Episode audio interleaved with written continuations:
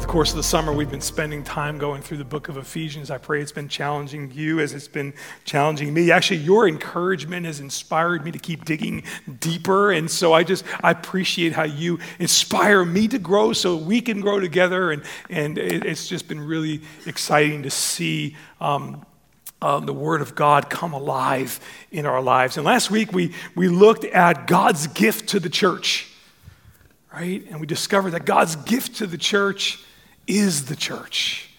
Right? I mean, obviously it's, it's Christ, for God so loved the world, but what makes us the church is the Holy Spirit of God in us. And we saw God's gift to the church is the church. You and me. The ecclesia is the Greek word, the, the called out ones from the world, right? Those who have been redeemed by the blood of Jesus Christ. Those who once were dead in their trespasses and sins and are made alive together in Christ Jesus. We who are new creations in Christ Jesus, we're not what we used to be, right? This is the church of Jesus Christ, not of this world, blessed in Christ with every spiritual blessing in the heavenly places, those who are indwelt by God, the Holy Spirit.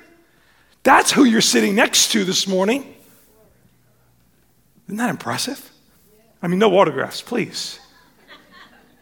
But just don't fail to recognize that you're in the midst of royalty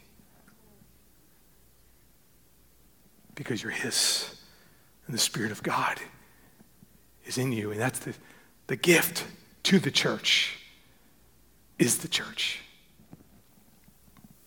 When we left off last week, I mentioned that the the spiritual growth that takes place in our lives uh, in our lives is the, it's certainly the direct result of the Holy Spirit at work in our lives, but the, He is the source of our spiritual maturity. But the way in which we mature, the means the Holy Spirit uses is one another, right? As the Holy Spirit of God is in us, we who have been recipients of spiritual gifts, we who have been recipients of all of the lessons we've learned and the part of our story and the ways we've been influenced, the Holy Spirit uses our story to encourage one another, to build one another up. And so, obviously, it's the Holy Spirit that brings about the growth, but the means in which the Holy Spirit uses is one another which is why we see why we see so much emphasis on the importance of unity within the body of Christ.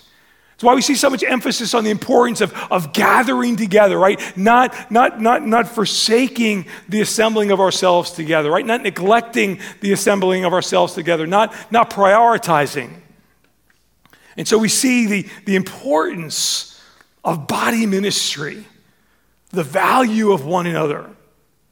We saw that God placed into the body some, some coaches right? To come run alongside the team. We call them, the, these are the, the, role gifts that Paul addresses in Ephesians chapter 4 and verse 11. He says he gave the apostles, right? And the, the prophets and the evangelists and the shepherd and teachers, right? Why did he give these roles to the church? To equip the church to do the work of the ministry, right? Why? For the building up of the body of Christ. I mentioned last week that the people who have been given these roles they are not the gift. But the gift is the role that God has placed on the person to steward that gift. Why? For the building up of the body of Christ. Right? The role on a person's life isn't to elevate the man. It isn't to elevate the woman. It isn't to, it's to elevate or, or allow the, that, that gifting that's in the person to elevate Jesus in our midst. Right? It's the, it ought to result in the building up of the body of Christ. How long does that go on for? We see in verse 13 until we all attain to the unity of the faith and of the knowledge of the Son of God, to mature manhood, to the measure of the stature of the fullness of Christ. In other words, Paul is recognizing that these same leaders that are given to the church are on the same journey of spiritual growth as everybody else. Right? These leaders, they're special, but they're no more special than anybody else in the body of Christ right? These roles are in place as a tool, as a resource for the body of Christ to glean from so that we together, bringing these gifts, bringing our unique abilities and gifts and talents to the table, we are able to build one another up. That's why the church is so important. Not the organization, but the organism, this redeemed body of Christ. And I love how Paul, I mentioned last week, how Paul identifies himself as, as one of, right? Until we all attain to the unity of the faith. In other words, leadership is not synonymous with arrival. We're encouraging each other, we're spurring one another on, looking unto Jesus, the author and finisher of our faith. We're a community, a family, or a body is the picture that we have.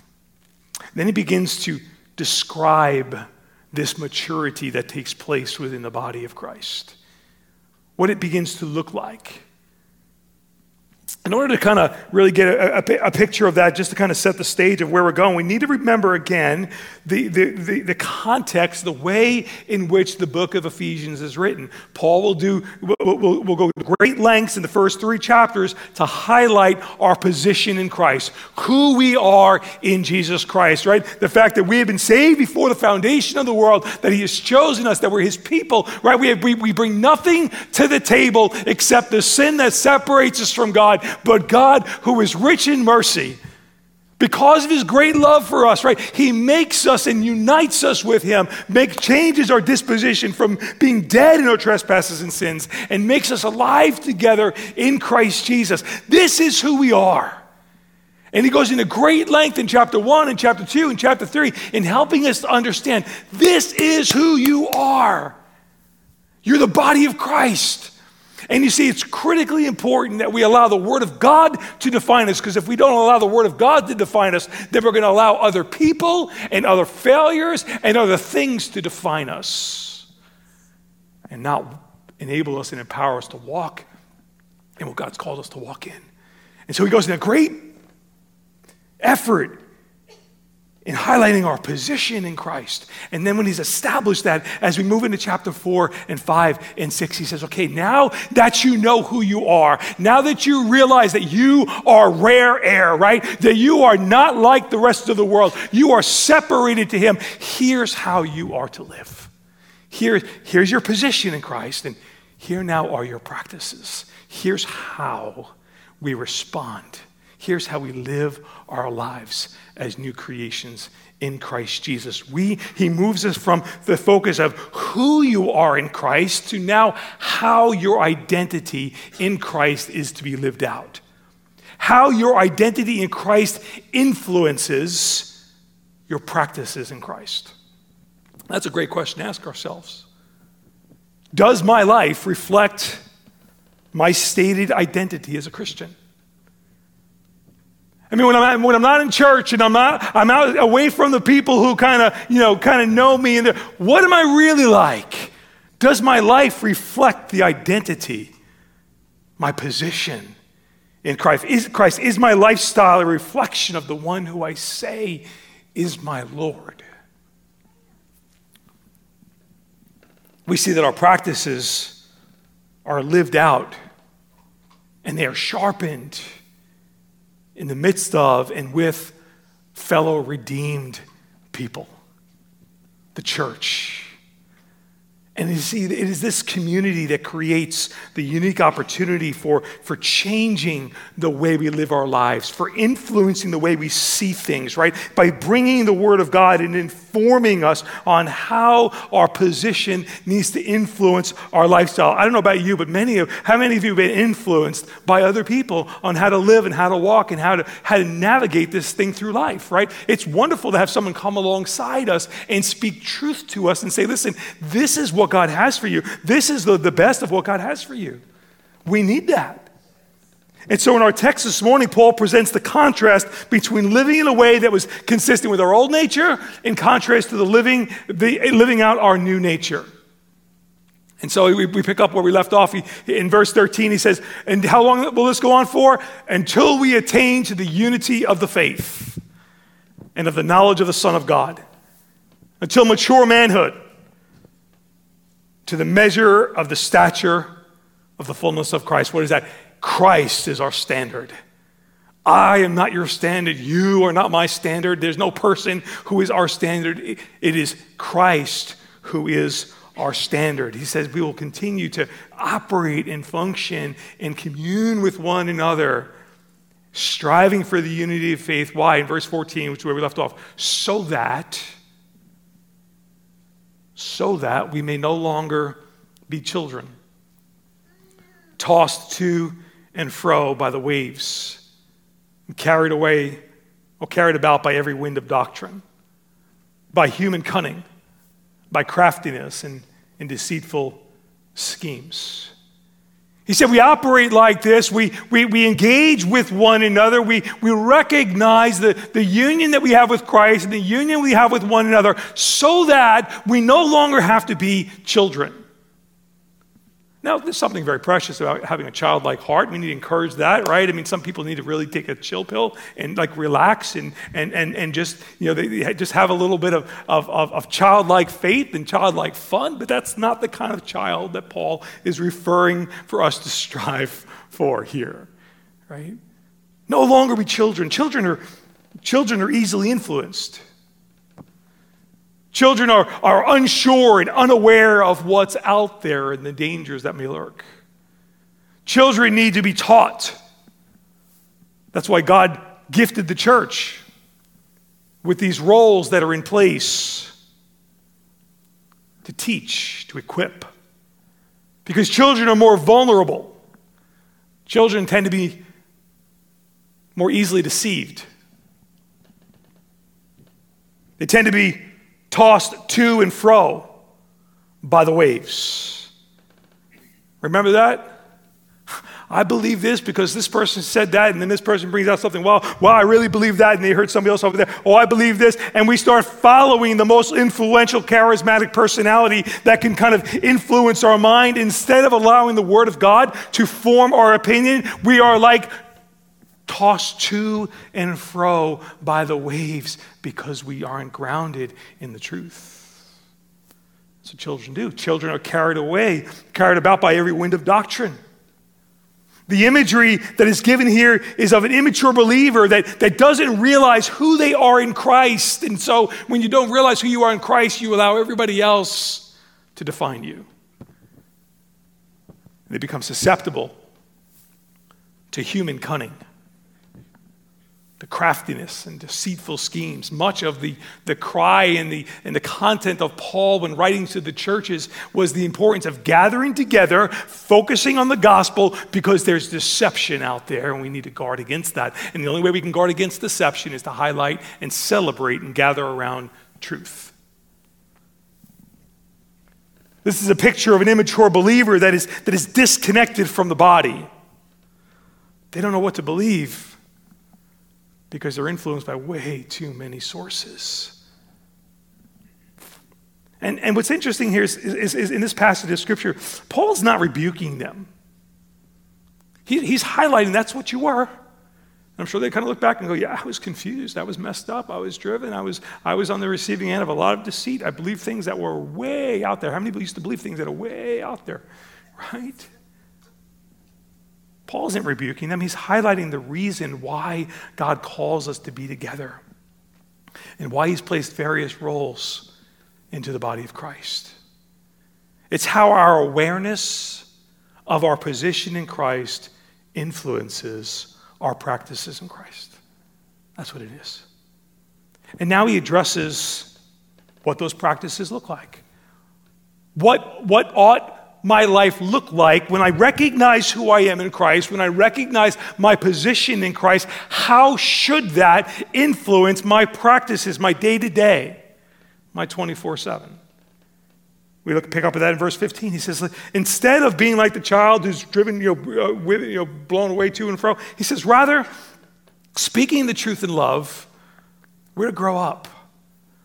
We're to grow up in every way into Him who is the head into Christ, from whom the whole body, joined and held together by every joint with which it is equipped, when each part is working properly, makes the body grow so that it builds itself up in love. I love that. He's saying, here's the contrast. This is what you were. This is what your head was. This is what your thinking was. But that's not who you are. This is your position in Christ. This is what you've been called to. This, you're a son of God. And so, therefore, rather being a son, speak the truth in love. As a result of that, we are to grow up in every way into Him who is the head. What's the ultimate goal? The goal is to grow up in every way into Him. Him, not Paul. Him, not some leader. Into Him who is Christ, the author and the finisher of our faith. To respond and live like Jesus in the world around us because Jesus is our head. He is the head of the body. It's, the, it's His church right? It's his church. And note, note the imagery. We, we are the body, but, but he is the head. A body without a head is probably pretty useless. Doesn't live very long, right? You see, the, the head is what dictates how the body will live, and how it is from the head that communicates to the body what it's supposed to do and where it's supposed to go and how it's supposed to respond. And you see, Christ is the head, we are the body. What's the point is, He is the Lord of the entire process. And the church is intended to grow into more intimate union with Christ, our head, and into more intimate union with one another who we share in that union with Christ as his body. Now, watch what happens here. He says in verse 16, look, the, the, we, we are to grow into him, look, from whom the whole body, joined and held together by every joint with which it is equipped, when each part is working properly, makes the body grow so that it builds itself up in love from whom the whole body, joined and held together by every joint with which it is equipped. How, how does the body grow? The body grows when each part is working properly. Who's the source? The source is the Holy Spirit. The Holy Spirit of God that is in us, which makes us the church. And when each part, that's you and that's me, that's using our gifts, that's why I said last week, it's really important that we recognize every one of us has been given a spiritual gift. Every one of us have given, have also been given natural abilities, natural talents. Every one of us brings something to the table, right? And what we see here is when each part is working properly, functioning the way God designs for us to function, it causes the body to grow grow into what?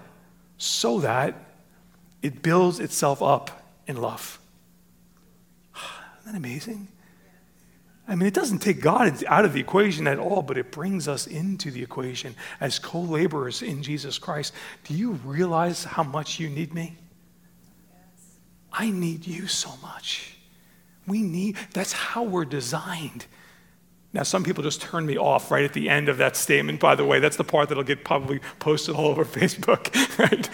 We need each other. We're designed. That's how, I mean, and, and that's why, that's the beauty of why God uh, gives us the imagery of a body. The hand can't say to the foot, I don't need you. The eye can't say to the ear, I have no use for you. We need each other. And, and, and there is nobody who's expendable in the body. And I love that Paul, that Paul is painting a picture of, here of, of, a, of really of what is a, a very healthy church. That's what he's holding up to, to Ephesians. He says, here's, here's how it works, guys. You are the church because the Holy Spirit of God is in you. As we saw earlier on, the Holy that, that, that Jesus has given gifts to the church, right? And when each part is working together, your body will grow and it will grow healthy.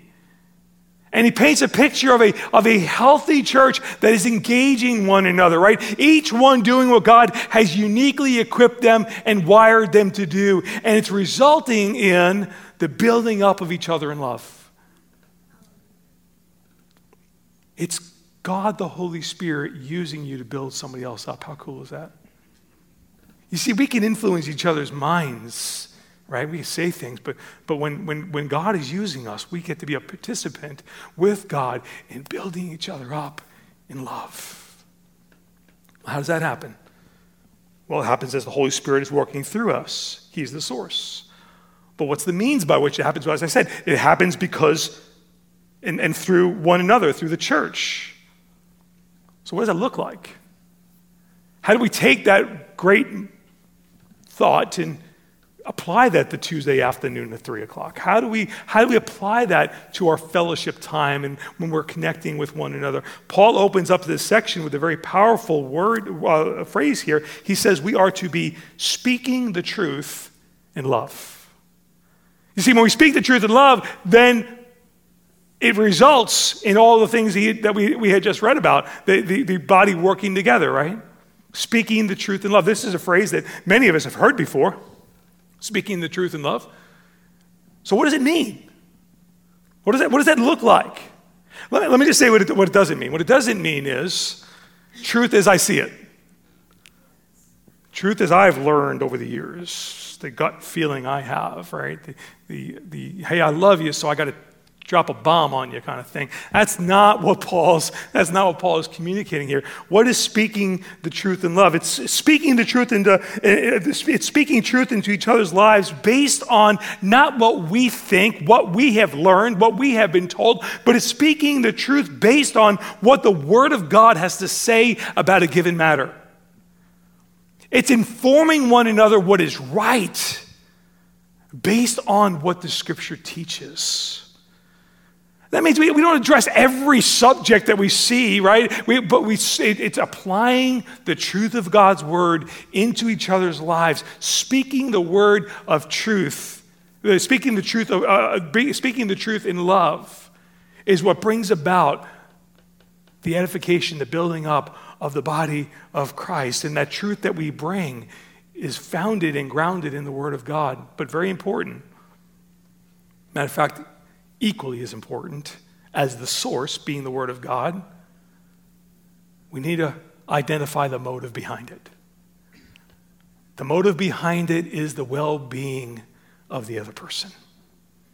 It's not to kind of just not about just catching them doing their, you know, in, in their failure. It's done for the benefit and the well being of the other person. It's not calling them out or winning an argument. Too much energy is spent on winning arguments, and that's not what we're called to do. It's about loving a brother or sister enough to speak truth to them. It's allowing the Word of God to be presented to a brother and sister who you truly care about and truly want to see them develop into the fullness of what God has for them. It's motivated by a genuine and sincere love for them. This is important, obviously, because this is how we grow, but it's also important because the Word of God requires us to do this for one another. And that's not popular in our post truth world, have you discovered? Have you discovered that when you, the more, sometimes the more truth you bring out, the more alienated you feel? Our world thinks that truth is relative, that it's evolving, that it changes over time and is not absolute. They think absolute truth sounds so old fashioned and so archaic and so inapplicable to our time in which we live. Yet, truth, it never changes. Absolute truth is true for all people in every time period, in every culture, regardless of popular opinion or cultural tolerances. Truth is not determined by popular vote or popular opinion, but by God's word and God's word alone.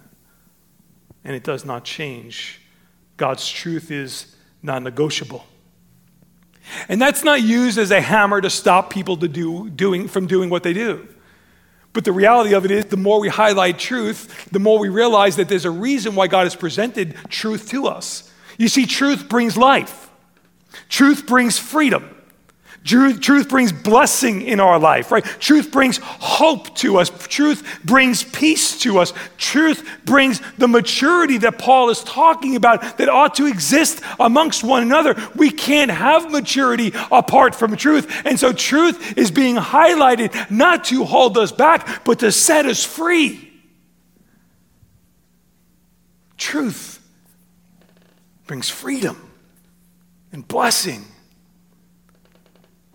now, the reality is that as I say this, we all know that. I'm not, I'm sure if I, I won't ask you to raise your hands, but the, the majority of you would be like, yeah, I get that. I realize it's, it's really important that we speak truth into each other's lives. We realize, you know, nobody wants to see anybody, you know, moving in a direction that's inconsistent with the Word of God. We all recognize the importance of speaking truth in love. So why don't we do it? So why don't we do it? A couple reasons why I think we don't do it. Number one, I think we don't do it because we're afraid of losing a relationship. Fear of losing the relationship. This is an understandable concern, and sadly, a very possible outcome. However, we need to decide what's really driving that thinking. I'd love to tell you, listen, if you just hold the truth up to people and in a loving kind of a way, they're going to be like, oh, thank you. I didn't know. I appreciate your love for me. Can we have a kumbaya moment and, and roast some marshmallows over the fire? I love you. I'm with you. That is, I'd love to tell you that's always the case, but that is not always the case.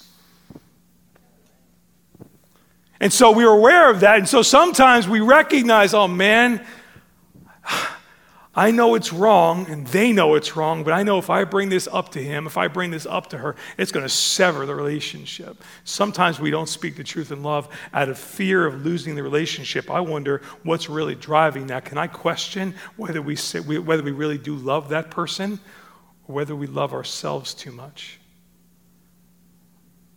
Because you see, truth, when we truly love somebody, we care so deeply about them that we present truth even at the cost of a relationship being severed. Sometimes we want to preserve the relationship for our own benefit. It's tough to have the hard conversations. I know I have them. The scripture says in Proverbs chapter 27 and verse 6 faithful are the wounds of a friend. You see, the closest people in your life are not the people who tear you down, but the one who will humbly come to you with your best interest in mind and highlight an area where you can grow in. And you have an opportunity at that point. Are you going to grow or are you going to go? Right? Faithful are the wounds of a friend. If you're surrounded by people and nobody is highlighting anything into your life that, that might bring you outside your comfort zone so you, that you might grow, I'd encourage you to reconsider the company you keep.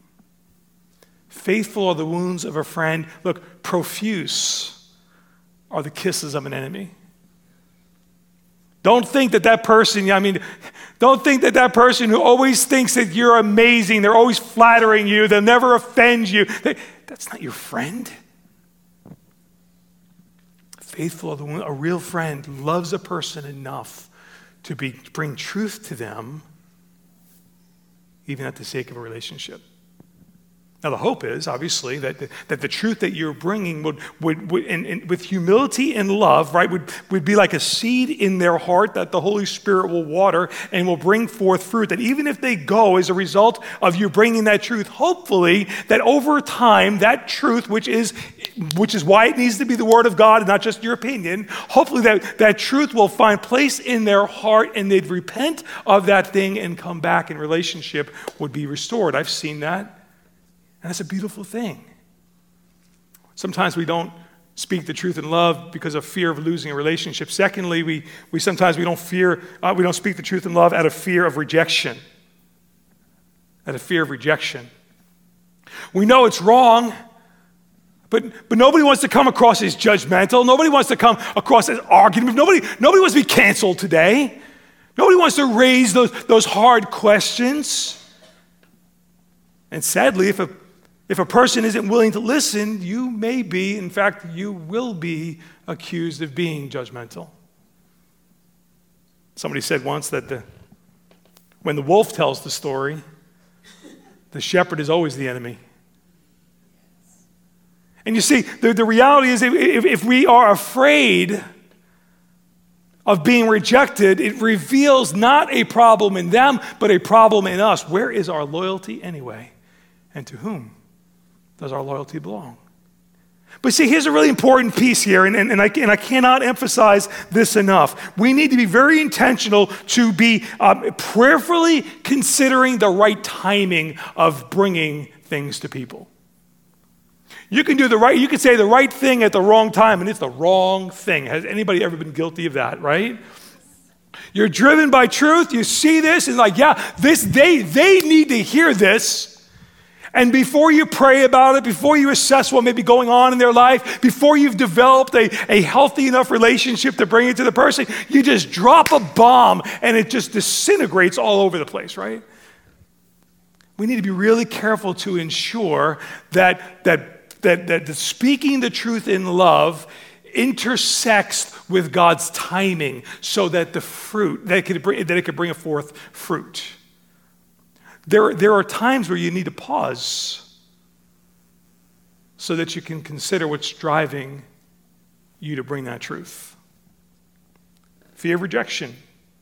Sometimes we don't speak the word and we don't speak the truth in love out of fear of rejection. We need to consider timing. We need to do it with humility. We need to do it with identifying with this person as best as we possibly can realizing that we're not coming from a posture of perfection. Let me tell you how I did it appealing to one another in love. Sometimes we don't speak the truth in love out of fear of um, losing a relationship, sometimes out of fear of rejection. Sometimes we don't speak the truth in love because well, I'm not perfect either. We don't want to we don't want to present ourselves as a as a finished product, right? That certainly can kind of keep us from speaking the truth in love. I mean, who am I to say something anyway? I mean, I got my own stuff that I'm working through. I mean, we all do that. We all have stuff that we're that we're working through, which ought to help us to approach a person with humility and genuine care. You see, our concern for the well-being of the person needs to overshadow how we're afraid of coming across. I don't want to come, I don't want to come across as judgmental, and so I won't say anything. This whole like don't be judgy that the church loves to talk about, do you know we're not to judge the world. Don't be judgmental of the world and their sin because they're doing what's consistent with their nature. But the scripture calls us to judge one another. Not, not be judgmental of one another, big difference between the two, but to assess, to care for, to bring truth to light in one another's lives. That's what we're called to do. We don't do it speaking down to somebody, we speak to somebody with the same hope that if I'm on the other end of the table at some point, and I will be, that I'll receive it the same way they do. I mean, as Christians, we're children of light. That's what we are. We're to live in the light, and we're to shine the light of truth in a way that points people to Christ, that points one another to, to wholeness and maturity as God designed for us to do. So that's why we don't do it sometimes. But who, who are we supposed to speak the truth in love to anyway? Who's the audience that we speak the truth and love to? Well, first and foremost, number one, the, the first person that we need to speak the truth and love to is yourself. Is yourself. Again, we need to remember this stems from our position in Christ, right? Again, remembering who we are in Christ, remembering what we came out of, remembering who we are, and now who we are needs to influence what we do. And before I put my, point my finger to anybody else, I need to look in the mirror and speak the truth in love right here. In Matthew chapter 7, when Jesus is instructing us on, on the right way to judge people, what does he say? Hey, before you do anything, first take the log out of your own eye, and then you'll see clearly the speck that's in your brother's eye. right?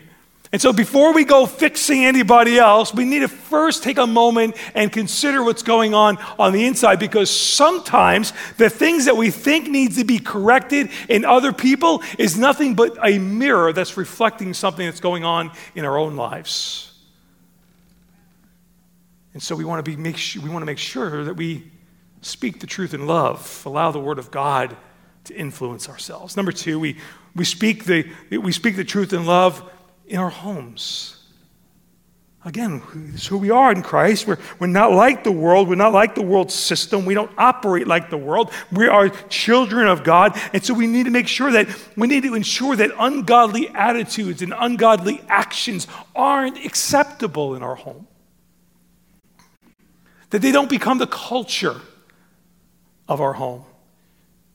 I mean, there, there, there is the, the we, we need to be really careful that we're not so concerned about offending and hurting our children that we don't point out things that are wrong and sinful. You are not here. We have them for a very short amount of time, right? We are not there to be their friends. We're there to be their parents. They're there to disciple them right? And so we, we need to make sure that, that ungodly attitudes and ungodly actions, we need to recognize them as unacceptable in their home so it doesn't become the culture in our homes. But they speak the truth in love, in humility. It's got to be done in humility because nobody knows like your family does, right? That's the hardest wall to penetrate sometimes speaking in humility, through prayer, and in God's timing. Third audience that we need to speak the truth in love to is our church family, to one another. I mean, this is more akin to the audience that, that Paul was referring to in this passage of Scripture. But this is the place, see, this is a place where we gather around truth, right? That's why we come together. We're not a VFW. We're not a Knights of Columbus. We're not some social, you know, Italian group, Norwegian group, whatever group, like all these social clubs. God bless them that they're there. That's not why we gather. We don't gather here because of our nationality. We gather around because of our identity in Christ, and we gather around the truth of God's word.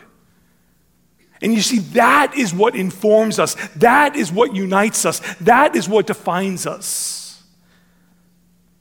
And so we have to we have this stated commitment to ensure that we're living in truth to one another. And so there are times where we need to speak the truth in love to one another.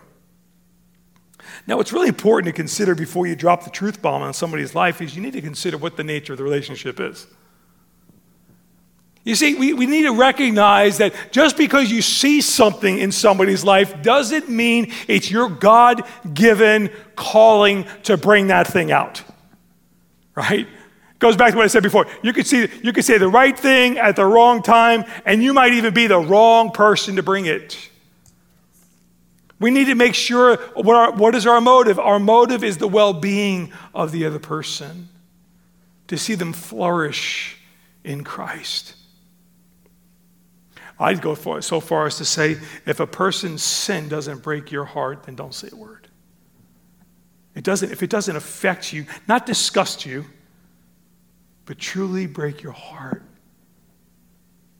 for what the result and the consequence of those actions might be, hold off and allow the Holy Spirit to do a work in your own life. Because that's really important. We need to consider what's driving my desire to point these things out.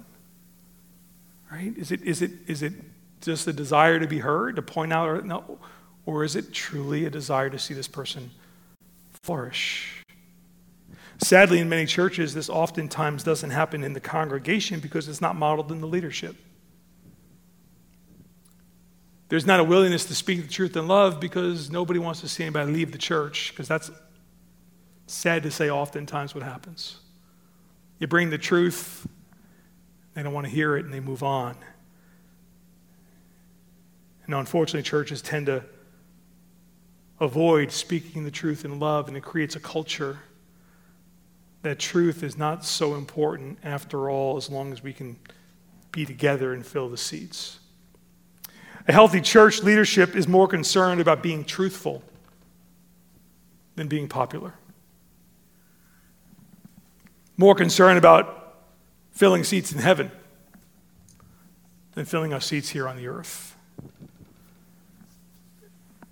It's our desire desired integrity to be a church. We're not perfect. Dear God, you'll see very quickly, you stick around here long enough. We're, if you're imperfect, you're in the right church. But we desire to be a church that speaks the truth in love, gently, timely, sensitively, but unapologetically. Because we recognize that we're going to give an account to God for how we uphold truth, right? We also, our last audience that we are to speak the truth of love to is to the world around us. Again, let's not forget our position in Christ informs our practices. All, all of our doing is informed by our being, right? So while we, we, are, we are to speak the truth in love to the world around us, we, while we can't expect the world to embrace our standard of truth that's founded and grounded in the Word of God, we still ought to communicate our standard of truth. We need not to be sensitive. We, we need to be sensitive. Uh, we need to do it sensitively. We need to do it humbly. We need to do it with a sincere desire to, to see a person embrace truth for their own lives, not to rub their nose in their sin, but to highlight the hope of Christ that can be theirs if they'll turn from their sin. You see, the reality is that the world at large is walking in darkness. The world is living a lie. The world is pursuing everything they possibly can to try to find satisfaction deep within, and they realize it's not working. They realize something's broken on the inside. They're trying everything possible to try and satisfy something that only Christ can fill. And instead of attacking their pursuit of trying to find that thing, we need to bring the, bring the truth of Jesus Christ to them so that they might see that only God can fill that deep void in their hearts. But a judgmental posture is never going to accomplish it. Only a sincere desire to see them come to faith in Christ. We should present truth. We don't shove it down the throat of the world, we live it out we live it out consistently in our own lives. And we pray that God uses it as a, as a light to the world, right? Jesus said, Well, I, Jesus said, I'm the way, I'm the truth, I'm the life. Nobody comes to the Father except through me. He's the truth, He is the standard. And as people of truth, as people who are seated in heavenly places in Christ Jesus, we practice the truth we live it out in our lives 24 7. We live it out in our homes, we live it out in our churches, we live it out in the world. And that's why it's so important to know the truth. You can't, you can't bring the truth of God's word if you don't know the truth of God's word. That's why I say time and time again, you must be in the word of God for yourself. Allow the Word of God to inform and transform you so that you can bring it in season in the lives of those around you and it can bring forth fruit. Speaking the truth in love, integrity, so that we might grow in every way into Him who is the head, into Christ, from whom the whole body joined and held together by every joint with which it is equipped. And when each part is working properly, makes the body grow and results in building itself up in love. Father, thank you for your word. Lord, thank you that you never call us to do something that your grace doesn't give us the ability to accomplish. Thank you for how our position in Christ and the grace in our life enables us, empowers us, and informs us for how we are to live out our lives. God, I pray that you would take these words this morning and just uh, challenge our hearts, encourage us, remind us that in truth is life and freedom and hope and joy and all of the goodness of God. Lord, may we live it out in our own lives. And Lord, may we steward this truth as we seek to speak the truth in love to one another. In Christ's name we pray. Amen. Amen.